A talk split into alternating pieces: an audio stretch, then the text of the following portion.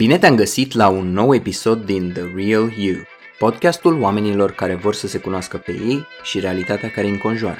Astăzi vom vorbi despre tulburarea de personalitate narcisică, iar scopul meu e ca până la final tu să înțelegi relațiile abuzive și cum să te eliberezi dintr-una. Hai să începem!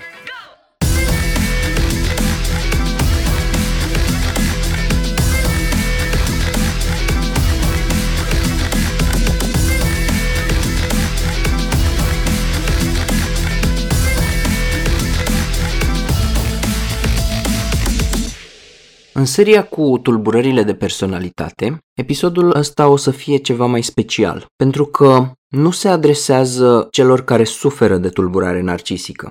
De altfel, e destul de improbabil ca ei să ajungă într-un cabinet de terapie și să solicite terapie pentru tulburarea lor. Și la fel de improbabil să admită că ar avea vreodată o problemă. Pe de altă parte, mi se pare extrem de important ca partenerilor, membrii familiei și oamenii din jur să înțeleagă abuzul narcisic, un fenomen care, pe cât e de subtil, pe atât e de devastator pentru cei care îl îndură. Victimele lor sunt invizibile și au adeseori impresia că și-au pierdut mințile și că ceea ce li se întâmplă nu e real. Mi se pare cu atât mai important să ne educăm cu privire la abuzul narcisic, cu cât e un fenomen destul de puțin cunoscut, dacă ai trecut prin el, e destul de puțin probabil să te creadă prietenii și cei apropiați, ba chiar culmea, s-ar putea ca nici psihologul cu care lucrezi să nu fie pregătit suficient de bine să te asiste în trecerea peste un astfel de episod. O să vedem imediat de ce. E de o importanță primordială ca, la fel cum avem campanii de awareness, de conștientizare pentru cancerul la sân sau pentru depresie, să existe astfel de campanii și pentru abuzul psihologic și emoțional venit din partea narcisicilor și psihopaților. Hai să vedem despre ce e vorba. În primul rând, narcisic nu e o etichetă clinică. În schimb, tulburarea de personalitate narcisică este. Altfel spus, simplele trăsături narcisice pot fi regăsite și la populația generală, undeva pe o scară de la 1 la 100, toți scorăm acolo un 1, 5, 12, 35. Manualul de psihiatrie DSM-5 caracterizează tulburarea de personalitate narcisică după cum urmează. Un tipar pervaziv caracterizat prin sentimente de grandiozitate, în fanteziile proprii sau chiar în comportamentul real, nevoia de admirație și lipsa de empatie față de ceilalți, care debutează la vârsta de adult tânăr, se manifestă în diverse situații și îndeplinește 5 sau mai multe din următoarele criterii. 1. Are un sentiment exagerat al importanței de sine. De exemplu, își exagerează realizările și talentele, se așteaptă să fie recunoscut ca superior, fără să aibă realizări pe măsură. 2. Este preocupat de fantezii, de succes nelimitat, de putere, strălucire, frumusețe sau dragoste ideală. 3. Crede că este special și unic și că poate fi înțeles numai de persoane speciale sau cu statut înalt și că se poate asocia numai cu persoane sau instituții importante. 4. Are nevoie constantă de admirație excesivă și atenție. 5. Are sentimentul că este îndreptățit să obțină anumite favoruri are așteptări nejustificate să fie tratat într-un mod special sau ca ceilalți să se conformeze automat regulilor sale. 6. Are tendința de a profita de relațiile interpersonale. Exploatează alte persoane pentru binele personal și pentru a obține avantaje. 7. Este lipsit de empatie. Este incapabil să recunoască sau să identifice sentimentele și nevoile celorlalți. Ca o paranteză aici, o poate mima foarte bine dar asta nu înseamnă că are empatie. 8. Adesea îi invidiază pe ceilalți sau crede că este invidiat de ei. 9. Are comportament sau atitudine arogantă de superioritate. Dacă ar fi să enumerăm câteva trăsături și cuvinte cheie care caracterizează cel mai bine narcisicul, acestea ar fi grandiozitate, superficialitate, o aparentă încredere în sine la puterea o mie, un șarm superficial și destulă carismă, lipsa empatiei, manipularea și exploatarea celorlalți, mai ales a celor apropiați, misecuvinism, impresia că li se cuvine orice, oricând, și putem spune că narcisicul este egoist, gol pe dinăuntru, plin de importanță de sine, obsedat de propria persoană, te minte cu zâmbetul pe buze, obsedat de control, impulsiv și mânios, plin de cruzime în acțiuni și în cuvintele pe care ți le spune, arogant și se preface foarte mult. La un nivel și mai profund, dar pe care nu-l vezi nici tu, nici persoana în cauză, este vorba de o identitate bazată pe rușine, o invidie patologică față de ceilalți și realizările lor, lipsa contactului cu sine, o mască pe care trebuie să o poarte în permanență, multă nesiguranță de sine și un conflict cu propria persoană. Ca să înțelegem cu adevărat tulburarea narcisică, trebuie să înțelegem conceptele care stau la baza ei. Rana narcisică este trauma originară care a cauzat apariția tulburării de personalitate. Este o rană care, de îndată ce e atinsă, îl face pe narcisic să reacționeze cu violență. De aceea sunt foarte sensibili la critică, de exemplu. Apoi, e important să înțelegem masca. Oamenii cu tulburare de personalitate narcisică interacționează cu lumea exterioară prin intermediul unei măști. E adevărat că le mai cade din când în când și că mai există mici crăpături și fisuri pe alocuri, prin care se poate vedea adevărata culoare a personalității lor. Narcisicul are practic în interior două persoane, sinele fals și sinele autentic. Sinele fals este holograma, iluzia, pe care o prezintă lumii exterioare. Sinele real este cine sunt ei cu adevărat, cu tot conflictul interior, neîncrederea în sine, furia și mecanismele primitive de defensă. Însă narcisicul nu ajunge niciodată să ia contact autentic și profund cu sinele real. De aceea toată grandiozitatea, toată masca, tot sinele fals sunt de fapt niște defense primitive împotriva nesiguranței patologice și a identității bazate pe rușine. De aceea, autocunoașterea și introspecția de profunzime sunt virtualmente imposibile pentru narcisic, pentru că de îndată ce iau contact cu sinele lor real, de îndată ce privesc în ochi ceea ce este înăuntrul lor, intră imediat mecanismele de defensă. E ca și cum ai pune palma pe o plită încinsă. Poți să o ții, poate chiar câteva secunde, însă imediat îți va intra instinctul de autoconservare, care te va face să îți retragi palma, pentru a-ți proteja integritatea corporală. Cam așa și cu autocunoașterea la narcisici. E ca și cum ai încerca să zbori mult prea aproape de soare. Există pericolul să ajungi să te arzi. Există mai multe subtipuri de narcisic și nu o să intru prea mult aici în categorisiri. Esențial este doar să știi că există narcisic cerebral sau narcisic somatic. Primul dintre ei se mândrește cu realizările intelectuale, cu oamenii pe care îi cunoaște, pe când cel de-al doilea petrece mult timp în fața oglinzii și are fantezii de frumusețe orbitoare. O altă categorisire importantă este narcisicul deschis și arogant versus narcisicul camuflat. Acesta din urmă, din păcate, nu e surprins nici măcar de definiția pe care am citat-o mai devreme din manualul de psihiatrie. Și chiar și specialiștii în sănătatea mentală care și-au clădit o carieră înțelegând tulburarea de personalitate narcisică au mari dificultăți în a-i detecta. Narcisicul camuflat sau ascuns este poate cea mai insidioasă și mai perfidă specie, pentru că nu prea dă mare lucru de bănuit și nu pare să fie narcisic în realitate. Spre deosebire de narcisicul tipic, care e arogant, misecuvinist, nu poți să-l contrazici, e mult prea special ca să poți să îl înțelegi, narcisicul camuflat e vulnerabil, are anxietăți, îndoială de sine, suferă, are momente când pare să fie nesigur pe sine, e sensibil, însă, în spatele ușilor închise, îi abuzează pe cei apropiați la fel de rău ca și narcisicul tipic. Hai acum să vorbim despre abuzul narcisic. El poate veni din partea unui tată narcisic sau a unei mame narcisice, a unui frate sau a unei surori care suferă de tulburare narcisică. Însă aici ne vom concentra pe abuzul narcisic care se întâmplă în relațiile de cuplu, dintre adulți, din mai multe motive. În primul rând, paternurile sunt aceleași. În al doilea rând, ascultătorii mei nu sunt copiii, care oricum nu știu cum să se apere împotriva abuzului emoțional, în schimb, acei copii care au suferit o formă sau alta de abuz emoțional în copilărie sunt adulții care ajung să se cupleze cu un narcisic sau cu un psihopat, iar la vârsta adultă e momentul când putem să facem ceva în legătură cu asta. Practic, parentingul narcisic, antisocial sau borderline te predispune la relații abuzive mai târziu. Hai să vedem cum arată o astfel de relație. Dacă ar fi să aleg un cuvânt cheie care le caracterizează, acela ar fi îndoctrinarea treptată, la fel cum se întâmplă la intrarea într-o sectă. Prima fază este cea mai frumoasă. E absolut minunată. Pentru că atunci când te cuplezi cu cineva cu tulburare narcisică, ai convingerea fermă că ți-ai găsit sufletul pereche. Sunt mult prea multe lucruri uluitor de frumoase ca să nu fie așa.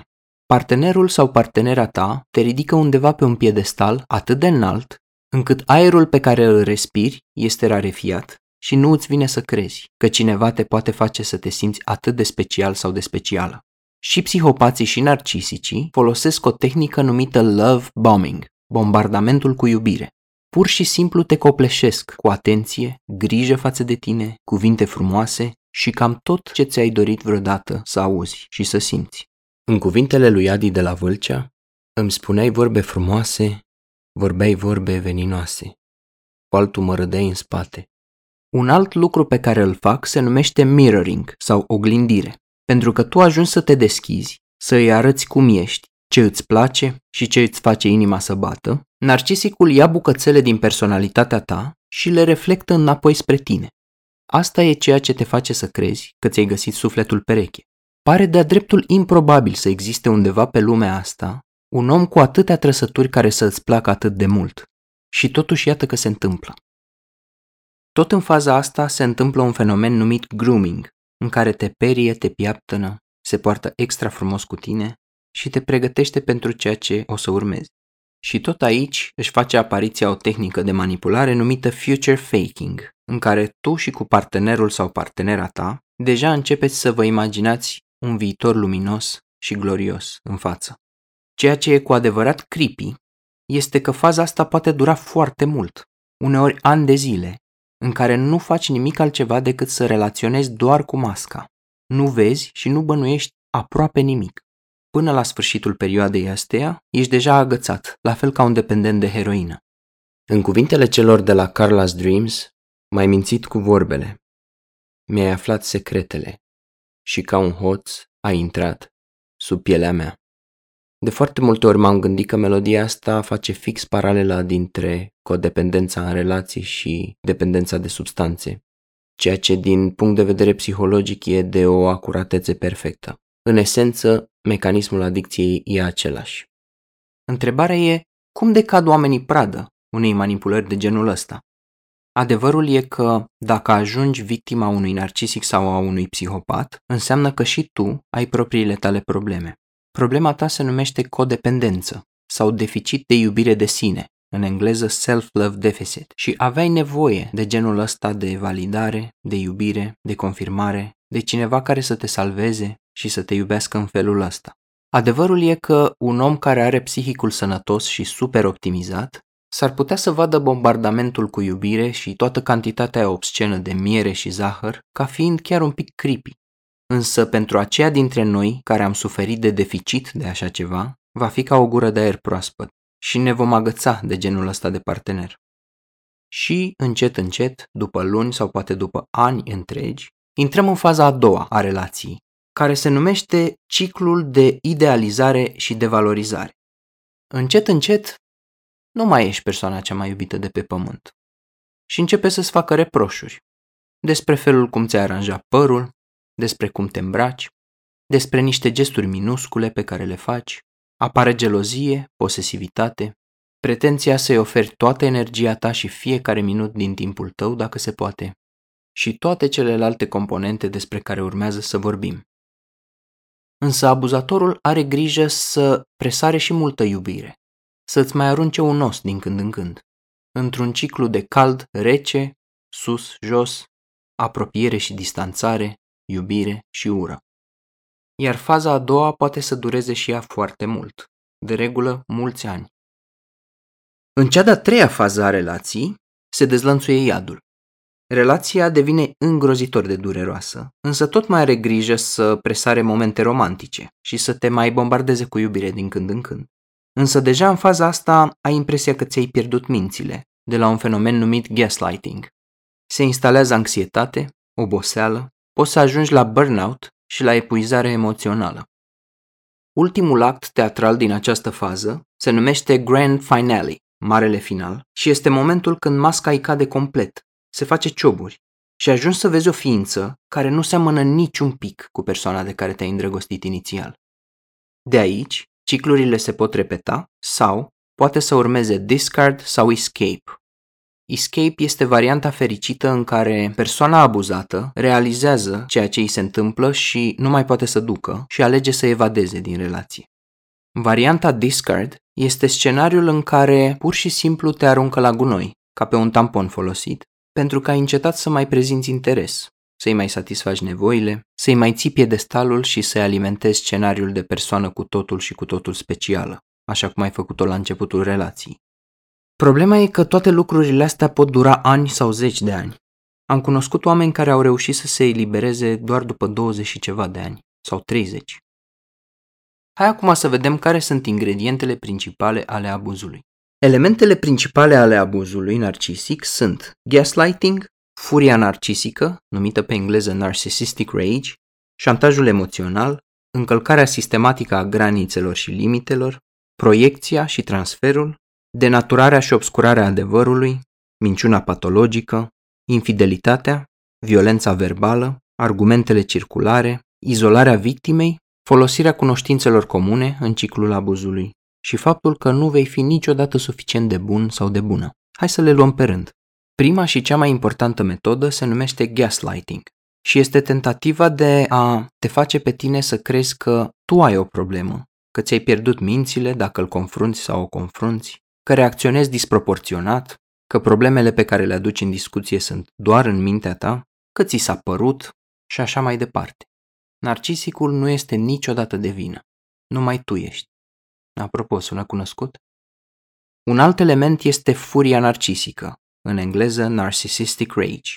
Este o furie de proporții, foarte asemănătoare cu cea întâlnită la borderline, care apare de îndată ce i-ai atins rana narcisică sau l-ai confruntat cu adevărul sau l-ai tras la răspundere în legătură cu comportamentul inadecvat. Poți să devin dușmanul lor de moarte într-o milisecundă. Narcisicii pot să fie hipersensibili la critică și la confruntări, vor vrea să se răzbune și te vor abuza verbal și chiar și fizic. Furia narcisică e de regulă însoțită de o expresie facială numită the narcissistic stare, privirea narcisicului. E o privire plină de ură și de dușmănie pe care ți-o aruncă, care are un aspect de-a dreptul diabolic. O altă componentă a abuzului este distrugerea încrederii tale. În perioada de miere, atunci când ți-ai pus sufletul pe tavă, persoana ți-a indexat și radiografiat foarte bine toate vulnerabilitățile și toate punctele sensibile și acum le folosește împotriva ta. Știe unde să te lovească să te doară și știe cum să te facă să te simți inadecvat. O altă componentă sunt minciunile, rescrierea istoriei, denaturarea adevărului și blamarea victimei pentru abuz. Culmea e tot vina ta atunci când ei se poartă îngrozitor cu tine. Vor nega lucruri pe care le-au spus sau pe care le-au făcut, chiar și atunci când îi confrunți cu dovezi clare ale acestor lucruri. De altfel, se spune că o cale sigură de a ști că ești cuplat sau cuplată cu un narcisic este să te întrebi dacă ai simțit vreodată nevoia să înregistrezi cu un reportofon conversațiile voastre ca să-i demonstrezi după aia că e adevărat ceea ce ai spus. Narcisicii se mai folosesc și de alte persoane, de cunoștințe comune, membri ai familiei, numite flying monkeys, maimuțe zburătoare, pentru niște tehnici numite triangulare sau smear campaign. De exemplu, se vor plânge în stânga și în dreapta cum că tu ești persoana care îi abuzează pe ei. Sau îți vor face o campanie de mânjire atunci când ai încercat să-i confrunți. O altă componentă este minciuna patologică, viața dublă și infidelitatea. De altfel se spune că atunci când un narcisic te cere în căsătorie, este momentul în care s-a decis că numai și numai pe tine vrea să te înșele pentru tot restul vieții lui. Un alt concept pe care e important să îl înțelegi este că tu îi asiguri hrană narcisică. Ce este hrana narcisică? La fel cum toxicomanul are nevoie de heroină sau diabeticul are nevoie de insulină, un narcisic are nevoie de propriul lui combustibil ca să poată să existe. Hrana narcisică înseamnă admirație, adulație, atenție, energia și timpul pe care îi le acorzi. Și ce e extrem de interesant este că îi place și îi convine foarte tare, chiar și atunci când această atenție este negativă. Atunci când ești la capătul puterilor și ajungi să îți pierzi cumpătul și literalmente să țipi la ei, ei se bucură foarte tare și se hrănesc cu asta. Asta e o chestie pe care puțini oameni o bănuiesc. Iată ce e important să știi. În primul rând, cum spuneam, te numești codependent sau self-love deficient. E posibil să ai probleme cu setarea de limite și de granițe. Ești probabil genul ăla de om de treabă pe care să-l pui pe rană și probabil ai tendința să ai grijă de alții, ești o ființă empatică, pâinea lui Dumnezeu, cum s-ar spune. Acesta este genul de om pe care narcisicul îl căpușează. Dacă ai trăsăturile astea, ești victima perfectă pentru un narcisic. În al doilea rând, abuzul este cât se poate de real. Nu e doar în mintea ta. Din cauza gaslighting-ului, e foarte probabil să crezi că ți-ai pierdut mințile și că tu ești persoana care are probleme de fapt. În al treilea rând, nu există narcisic care să recunoască vreodată că este narcisic. Unul dintre experții în tulburarea narcisică, Ross Rosenberg, și-a întrebat publicul în cadrul unui eveniment. Câți dintre voi v-ați confruntat partenerul sau partenera și a spus că este narcisic? S-au ridicat foarte multe mâini. După care i-a întrebat. La câți dintre voi s-a întâmplat ca narcisicul să recunoască faptul că e narcisic? Și uite așa au coborât aproape toate mâinile, poate cu una sau două excepții. După care i-a întrebat, câtora dintre voi vi s-a întâmplat apoi să vă spună că de fapt voi sunteți narcisicul, că voi ați fost abuzatorul, în moment în care s-au ridicat din nou aproape toate mâinile. De aceea, nu e o idee bună să-l confrunți pe narcisicul tău și să-i spui că suferă de o tulburare de personalitate. Nu folosește la nimic, ba chiar e o butălie care poate să-ți explodeze ție în față. În al patrulea rând, din păcate, vestea proastă este că nu se va face bine niciodată, cel mai probabil. Nu ai cum să-l schimbi sau cum să o schimbi și nu vei putea niciodată să fii suficient de bun sau de bună pentru el sau ea, pentru că nu se va mulțumi nici cu toată atenția din lume. Nu-i va ajunge. În teorie, schimbarea și vindecarea ar fi posibile, însă în practică nu avem nici măcar un studiu de caz în toată istoria documentată a psihologiei de fost narcisic, actual non-narcisic, din păcate. În mod regretabil, foarte mulți codependenți când aud chestia asta nu vor pur și simplu să o creadă nici în ruptul capului și aleg să aibă impresia că dacă îi vor oferi suficient de multă iubire și înțelegere, e posibil ca într-o zi să-și dea seama cât de mult rău au făcut, cât de mult i-au chinuit pe cei din jur și să se schimbe. Din păcate, nu va veni niciodată ziua în care să spună mi-am dat seama că i-am rănit pe oamenii cei mai apropiați mie și îmi pare rău pentru asta. În schimb, vor spune mereu, e vina ta că te-am abuzat, tu m-ai provocat, tu m-ai făcut să-ți fac asta și ți-ai meritat-o, evident. De aceea, terapia de cuplu cu ei e o idee foarte, foarte rea. În cel mai bun dintre cazuri e pur și simplu o pierdere de vreme. În cel mai rău dintre cazuri e o perpetuare a abuzului. De asemenea, e foarte posibil să ajungi să te întrebi dacă nu cumva tu ai fost cel narcisic în relația voastră dacă nu cumva ai avut reacții prea capricioase, pretenții prea mari, dacă nu cumva defensele tale legitime au fost o formă sau alta de abuz. Tot în cuvintele lui Rosenberg, simplu fapt că spui problema asta e un semn al faptului că nu suferi de tulburare narcisică. Dacă ai avea tulburare narcisică, nu ți-ai pune niciodată genul ăsta de întrebare. Și, nu în ultimul rând, ai grijă să nu îți iei angajamente permanente bazate pe emoții temporare. De regulă, relațiile cu narcisicii escalează foarte repede. De la primul sărut, până la sentimentul de suflet pereche, până la mutatul împreună, până la cererea în căsătorie și apariția copiilor, în multe cazuri trece foarte puțin timp. Dacă văd în tine un potențial foarte bun ca tu să le oferi energie narcisică, te vor alege pe tine și vor vrea să se asigure că te au sub controlul lor. De aceea se vor mișca repede lucrurile înspre căsnicie, copii, credite la bancă și alte lucruri care să vă lege bine de tot. Hai să vedem acum cum te eliberezi de abuzul narcisic, în condițiile în care am stabilit că nu există vindecare și că efectele lui sunt devastatoare. În cuvintele lui Sam Vaknin, un alt specialist în tulburare narcisică, singura opțiune pe care o ai la dispoziție este să pleci. În grupurile de suport pentru victimele abuzului narcisic se folosește expresia Once you know, you go, atunci când știi, pleci. Sau acronimul GO-SO, Get Out, Stay Out.